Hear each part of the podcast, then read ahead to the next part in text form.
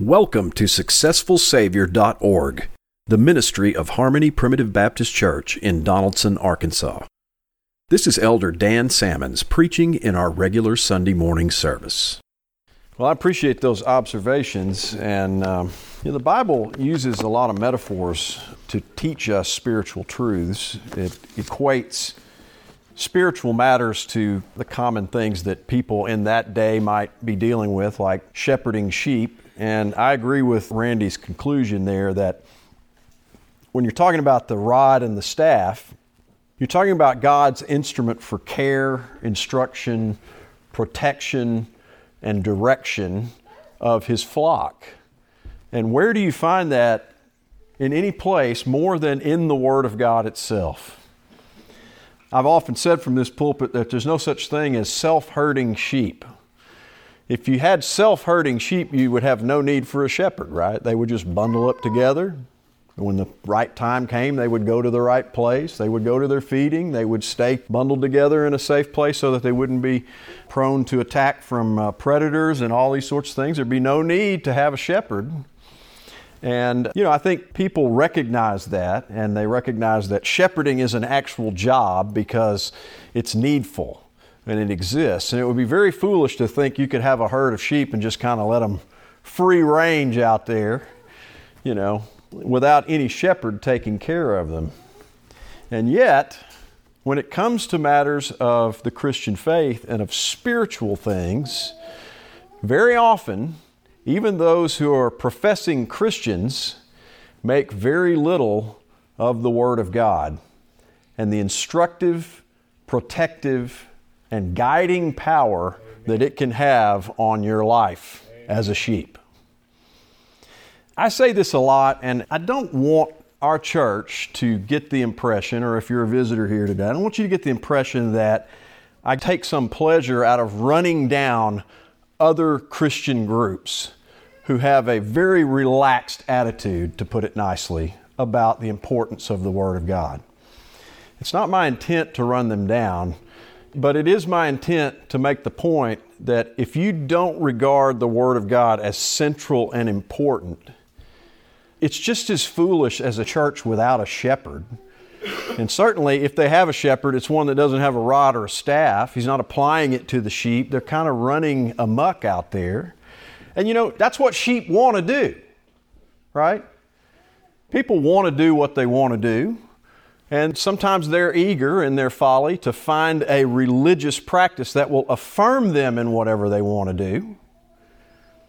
When in reality, the Christian church is intended to bring you under the discipline of the Lord Jesus Christ, to become a disciple, to be shepherded by Him, to have your life and your behavior shaped by the Word of God, not the other way around. And our consumer based Christianity today has flipped that model on its head, and it has said we can have a huge congregation if we'll just stop applying the rod and the staff to people who don't want to go the direction we're trying to get them to go as disciples, and instead just embrace whatever it is they want to do. Now, the Christian faith is we will affirm you in whatever you want to do. Well, if you did that in shepherding, you wouldn't have a flock of sheep for any time. They'd wander off, they'd be picked off by wolves and predators, and people would come in and steal your sheep and all these sorts of things. These metaphors that are in Scripture have meaning to them. And when you start recognizing this is not in the Bible to teach me about animal husbandry, right? The Bible's purpose is not to make you a farmer but it is to make you a disciple of the Lord Jesus Christ. And you should consider what is said in these metaphors and how it applies to you. You're the sheep. The rod and the staff of God comfort God's people. It should be a comfort to us. That doesn't mean we don't buck against it from time to time. That just means we're stupid sheep from time to time, right? And we need that instructive power of the Word of God. When we finished last time in chapter 3 of 2 Timothy, we were on this very, very popular passage that gets preached a lot among the old Baptists, and I'm very fond of it. All Scripture is given by inspiration of God and is profitable for doctrine, for reproof, and for correction. The rod and the staff are important. That's what that's saying. They're not of no use. They're not a wall hanging unit. It's not like you go to Cracker Barrel and we got some old farm implements hanging up on the wall. Look at that. They used to use those things. We don't use that anymore. No, these things shouldn't be hanging on the wall as some relic of bygone Christianity. These are the fundamental tools of the Christian faith that are applied to the sheep within the kingdom of God. They're still just as usable today as they were in the very first century. Very, very important. That's why we preach on this verse so much. All scripture is given by inspiration of God. This is the Word of God, literally. The Word of God. God breathed. This came from God Himself. And it is profitable. Well, look, to the extent that someone is working in the realm of Christianity and they de emphasize the Scriptures, and instead try to promote popular notions or notions that tickle the ears of men and, and allow them to live as they want to live, what they're really saying, which you scratch beneath the surface, wipe away the veneer of they seem very nice and everything seems wonderful, what they're really saying is the Word of God is not profitable to you. The rod and the staff provide no comfort. In fact, the rod and the staff are really the wrong way to go about it. We should just all accept whatever anybody wants to do and all love one another and just be accepting of any and every possible lifestyle choice that anybody wants to make out there, and that's how it ought to be. Well, that's chaos in the realm of shepherding. Total chaos. You're never going to have a secure, safe herd of sheep if you take that approach to shepherding. I don't need my rod, don't need my staff, don't need nothing. Just let them do whatever they want to do. That would be insanity to be a shepherd who behaved that way. And yet, there's Christian churches that are making that their new doctrine. That's just how we're going to do. Free range sheep, no shepherd, no word of God, no rod, no staff. Let them do whatever they want to do. Out there whiling in the world, just doing whatever they want to do. It's nuts. But it's very popular. Very popular. It's profitable for doctrine, reproof, correction, instruction, and righteousness, that the man of God may be perfect. That means spiritually mature. You want to become spiritually mature. You want to be solidified in the faith once delivered to the saints. You want to be not blown around by every wind of doctrine and every new notion that comes up that tells you we figured it all out. We came up with it. Man's finally solved the problem, and this is how you need to live. Never mind all that religion of the past or anything else you've heard. We've got these new ideas and it's going to solve everything. No. These teachings of Scripture are to make you mature and complete and to prevent you from being blown around by every foolish idea that's out there in the world. And we're prone to being blown around in that way. Truly furnished unto all good works. You want to be profitable unto the kingdom of God, producing good works in earnestness press into an understanding of the Word of God and let it have its shaping testimony on your life. That's what you must do. That's how you draw near into the sheepfold. That's how you find the fellowship of the saints. That's how you find the protection of the shepherd. Starting in chapter 4, Paul says, I charge thee therefore as a result of what I just told you about the profitability of the Word of God, the centrality of it, the importance of it, the fact that it comes from God, it's correct and perfect and right, and it should shape your life based on what I've just told you about that. I charge thee, therefore. This is not Paul saying, well, let me just give you my personal opinion on the matter. This is how I do it. There's more than one way to skin a cat. You could probably do it some other way. Right? You could find some other important writings of men. Maybe you teach that and it would be profitable to God's people. That's not what he's saying. He's saying, based on the importance of the Word of God, I charge you, therefore, before God and the Lord Jesus Christ, who shall judge the quick and the dead at his appearing and his kingdom. That's we're talking about this is the Word of God. God's going to come and judge the world, whether people are dead or whether they're still living at the time. He is King of kings and Lord of lords. And on that basis, preach the Word. Make the sheep acquainted with the Word of God. Strip away the layers. One of the problems that happens with people, I'm very big on reading primary documents. There's a lot of people that will run around telling you, well, I think America is this and I think America is that. And they don't know anything about the fundamental defining documents of the American Republic. I mean, people run around all the time say, well, we're, we're a democracy. We're not a democracy. I mean, that is so commonly said that almost every American you run into will say, well, we're a democracy. We are not a democracy. You know why people don't know that? They've never read the, the actual fundamental documents of our republic. Most people, if you told them we're not a democracy, would be offended by it and not even have a clue what you're talking about. You know why they have that belief? Because they are in contact with secondary and tertiary sources of information about their government. They watch Fox News and CNN and whatever else and see all the pundits on there talking about American democracy and democracy this and that. We're a democracy. It's idiocy. We're not a democracy. And most Americans don't even know that because they don't know anything about, they never went to the source texts of our republic.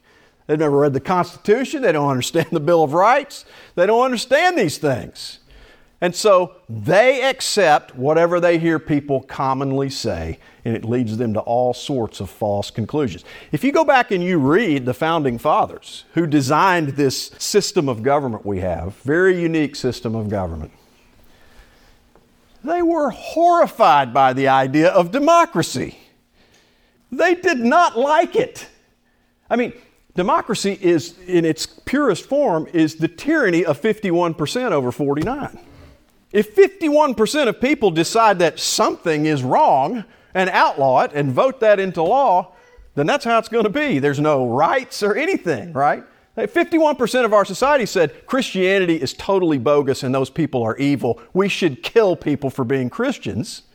That would be a democratic process in a pure democracy. That is not what our country is. People don't understand the fundamental texts that undergird certain institutions like the United States of America, but more importantly, Christians don't understand the fundamental text that undergirds the Christian faith. That is the Bible. And to the extent that forms of Christianity are out there trying to place their testimony between the flock and the Bible, they are promoting a bogus form of Christianity that leads people to believe that Christianity is something that it is not at all if you just go look at the fundamental text. There is nothing more important in your personal discipleship than you becoming acquainted with the Word of God. Read the Bible. Amen. You want to eliminate your ignorance of such things? Put your eyes on the Bible. Now, I know some people are not readers, that just don't read very much. Well, bring your Bible to church and follow along in the text. At least know that when we're preaching things from the Bible, you have put your eyes on the very verse that I'm trying to preach something from. That's very important hopefully what you're going to find is this brother's up here teaching the Word of God.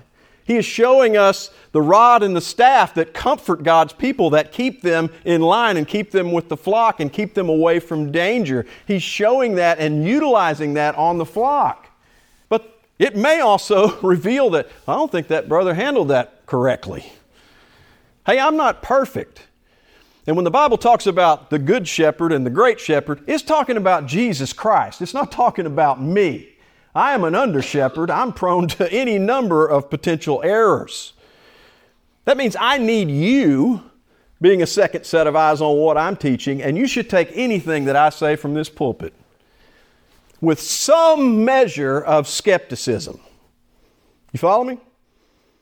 You have to be mentally engaged in what's being taught for you to be somewhat skeptical about it. Like if you're not paying any attention, there's no point in skepticism. You know, I wasn't listening anyway. But if you're engaged enough to say, I hear what he said, is that true? Those in Berea said, Is that so? I hear what Paul said. He preached something to us. Is that so? You see, the fact that Paul said it was insufficient in their minds to determine whether or not it was so. Now, think about that for a minute. Paul was an apostle, called of God. Here's a man who wrote many books of the New Testament. He wrote scripture under the inspiration of God, and the Bereans heard him speak, and they said, That sounds good to me. I like what I'm hearing, but is it so? Okay? You can hear a lot of things that you think, that sounds pretty good. But is it so? Is it true? How do you know if it's true? Well, I'm going to submit to you that if you don't know the Word of God, you really don't know if it's so. Not in the intellectual sense of saying, I have seen that affirmed in the Word of God. Paul said, Prove all things, hold fast that which is good. He's talking about comparing the things you encounter in this world to what you've been taught from the Scriptures. Incredibly important. Preach the Word. He's talking about preaching the Bible, right? Making God's people acquainted with the text of the Bible. It's incredibly important. And I can't tell you how much in the broader world of Christianity, churches do not preach the Bible. They just don't.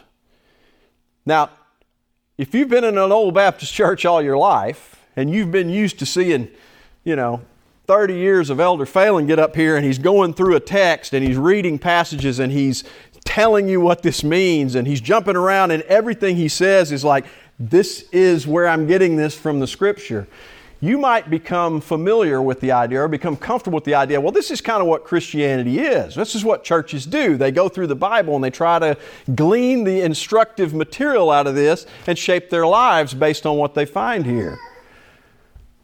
Nothing could be further from the truth in the broader world of Christianity today. I'm telling you, you'd be shocked and appalled by what you would find taught from many pulpits broadly in Christianity today.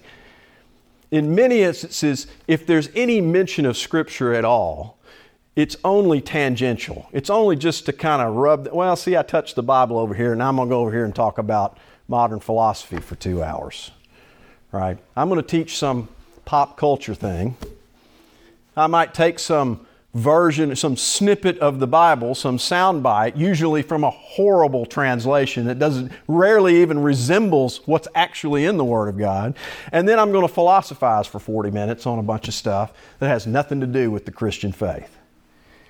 And this goes on everywhere. But he says, preach the Word. Preach the Word. That's the Bible. You realize what a heritage it is to have the Bible? You realize that people who put this Bible in front of you, many of them were burned at the stake so that you could have this Bible.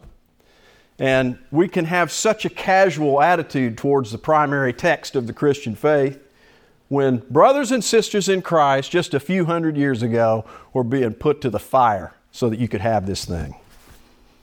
Most Christians over the course of Christian history did not own a Bible. You understand what I'm saying to you? I wonder how often we project these things back into the past. You think about the first century church, we read these things about in the book of Acts, and Paul's going around, and maybe we have a picture in our minds of they're, they're all walking to their church meeting, you know, in Corinth or somewhere, and they've all got their Bibles under there. They have no Bible. What are you talking about? Those people would have flipped out if you'd have said, you know what this is? This is the complete Word of God right here, and you can read it anytime you want to they would have completely lost their minds. Would have been like, wow, that's incredible. What a privilege it is to have access to the primary documents, right? You don't have to fall victim to what somebody's going to tell you about what the Bible said. You can read it yourself. Now, look, the Bible has, and Peter affirms, some things hard to be understood in it, right? There's things in the Bible that are difficult to understand. You'll find people in the kingdom of God who are willing to talk to you about those things, and not everybody agrees on some of those things. There, there are some difficult things to unpack in the Word of God. But there is a thing that happens among Christian people where they start to take that idea that, and let's just call, let's say there's 10% of what's in the Bible is really hard to understand. Maybe it's 20%. Some fractional portion of what's in the Bible is hard to understand. There's still this 80% over there that is very straightforward and it's not difficult to understand. And what happens among modern Christians a lot of times is they take the idea that there are some things difficult to be understood and they say, well, that's really almost everything in the Bible. It's really that religion and Christianity is almost unknowable.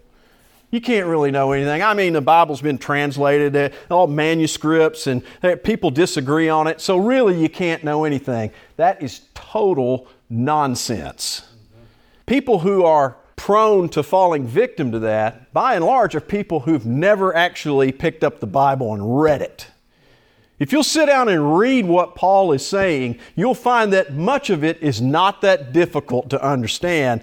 It's just difficult for people to accept because it rubs up against things that they don't want things rubbing up against.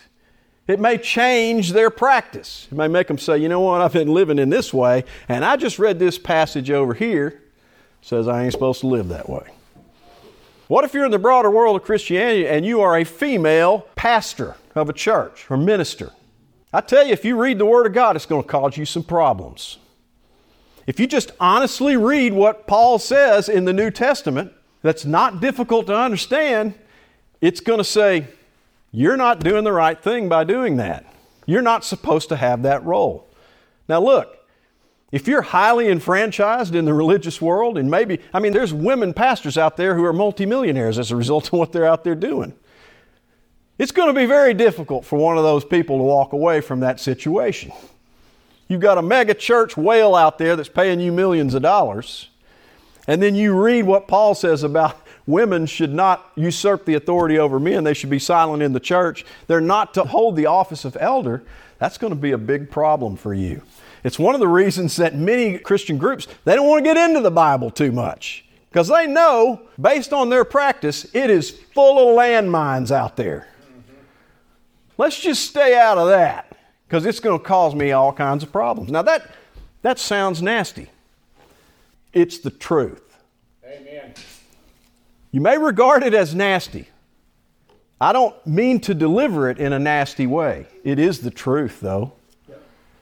And that's an example of someone who's saying, you know what, I don't really want the rod and the staff. They don't comfort me. I don't find it comforting, the teaching of the Word of God. I don't want to see the rod and the staff. I want to wander out as a sheep and I want to live however I want to. I want to build a Christianity that takes on the shape of what I want Christianity to be.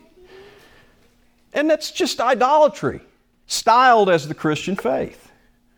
What is idolatry if not just I want to do what I want to do and we're going to worship that?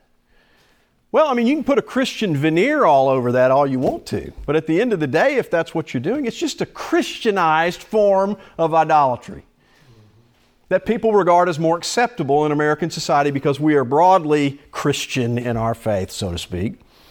That's what it is. That's why Paul said, preach the word. He didn't say preach traditions of men. One of the largest sects of Christianity differs from us, and many who would call themselves Protestants, for example, simply on the basis of is the Word of God the sole source of authority that we should be looking at? Or is it the Word of God and our tradition? First of all, if you get into that conversation, you really can't even discuss it with people because if you're not starting from the same initial premise, you can show them things from the Bible all day long and they'll say, I see that, that's great, but our tradition says this. So the traditions of men becomes a trump card that they can play anytime the rod and the staff is applied to them. They can say, wait a minute, I've got my traditions. This says preach the word.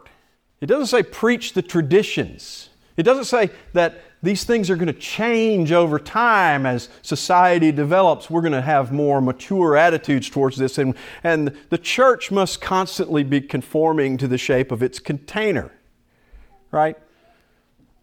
The church is not jello. It doesn't pour into society and then take on the shape of that society. The church is the bowl And God's people ought to be poured into it, and they ought to take on the shape of the Word of God. It needs to change you, not you change it. Amen. So he says, Preach the Word. He goes on to say, Be instant, in season, out of season, reprove, rebuke, exhort with all long suffering. There's going to be many occasions for you to preach the word. They don't all occur between 11 o'clock and noon on a Sunday morning in Donaldson, Arkansas. You might regard that as in season, right? That's the in season portion, and I intend to be here, Lord willing, to uphold that part of the bargain. But we've got lives that extend far beyond our assembly here, and you're going to have opportunities to preach the word elsewhere. Now, this is directed towards Timothy, who is a minister, but this certainly applies to God's people who are supposed to be testifying of the Lord Jesus Christ in their own life. And I'm suggesting that that out of season portion is something we ought to consider. Have you ever passed on an opportunity to say something spiritual in some context and you just thought, well, it's just going to be a little uncomfortable, or I don't know, I don't want to come across as overly religious something like that. There's many reasons that someone might do that. I want us to reconsider the opportunities we have to say something spiritual and to share something of the preaching of the Word of God. You know, you might find someone in your day to day interactions, maybe they're going through a really rough patch, they're down, they, are struggling. They're wiling in the world, they're out there running around with sheep without a shepherd. They're just wandering around, they're prone to every potential attack disease, all sorts of horrible things that could come upon them, they might need a little encouragement to come along the path and say, you know what, you need to get into the protection of the fold and start hearing the preaching of the Word of God, which is going to visit much greater stability into your life if you will allow it to have its shaping testimony upon you. Think about those out of season opportunities. Everybody puts their church pants when they come here on Sunday morning. You know, we're all pretty well on our best behavior. But there's opportunities out there when we don't have the church pants on to testify of what the Lord has done for us and what the church has meant to us and what the Word of God has meant to us. Isaiah said, All we like sheep have gone astray. You can tell people about the, you can say, well, you know what, I can tell you, I was astray out there. But the rod and the staff of the Lord brought me into the fold, and it's comforting to me. It's a tremendous comfort. Exhort with all long suffering and doctrine. You see, doctrine is important. I have much to say on that. Maybe we'll pick that up in the next sermon. Let me close on this in verse 3. So he's telling him this preach the word, it's important. This is the primary document of the Christian faith. It's profitable, this is where God's people need to be instructed. This is how you keep the sheep safe. This is how you keep the fold together. This is how you instruct them in the Word of God. And why is that? Verse 3 For the time will come when they will not endure sound doctrine. Brothers and sisters, we are living in that age.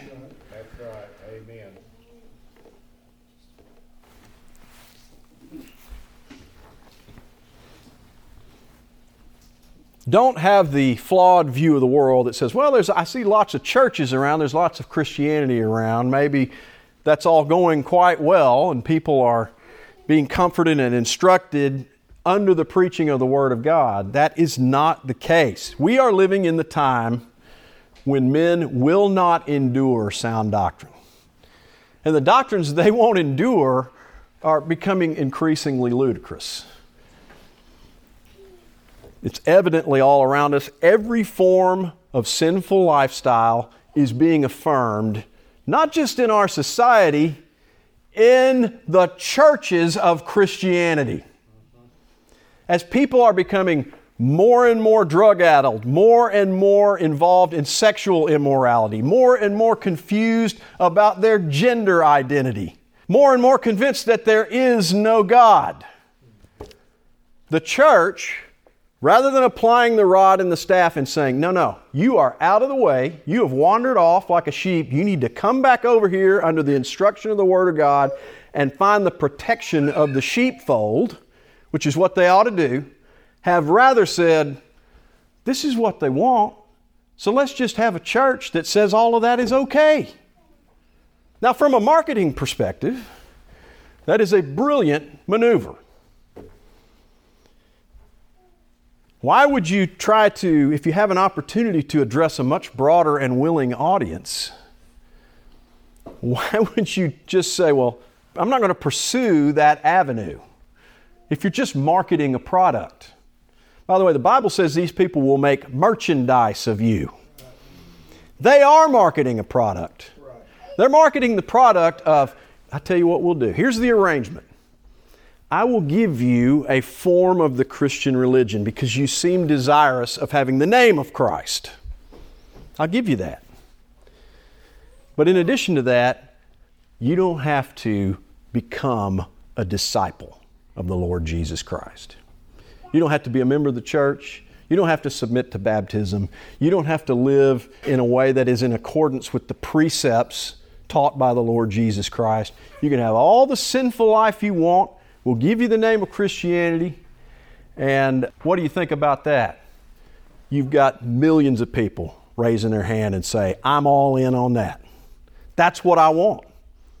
That idolatrous religion that embraces my sin and does not confront me in it and doesn't require that I live in, in a way that shows that I'm a disciple, that's exactly what I want, and I'm all in on it. It's very popular.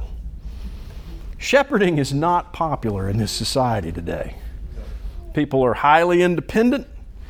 They think it is out of bounds for anyone to suggest that you need to conform yourself to the image of Christ, that you need to mortify sin, that you need to avoid these things, that you need to press into the kingdom of God. Those are highly offensive notions. Everybody's so independent now. I just want it however I want it. Well, you can have it however you want it.